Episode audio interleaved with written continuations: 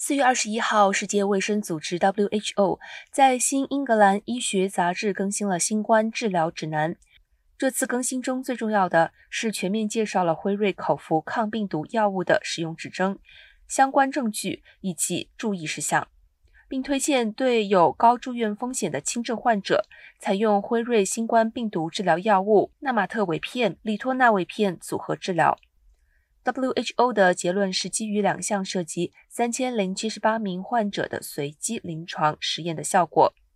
数据显示，该药品可以降低百分之八十五的住院风险。在高危人群中，每一千名患者住院人数可减八十四人。然而，WHO 不建议在住院风险较低的病人中使用这种药物，因为其好处微乎其微。同时，也没有对危重症新冠患者提出使用建议。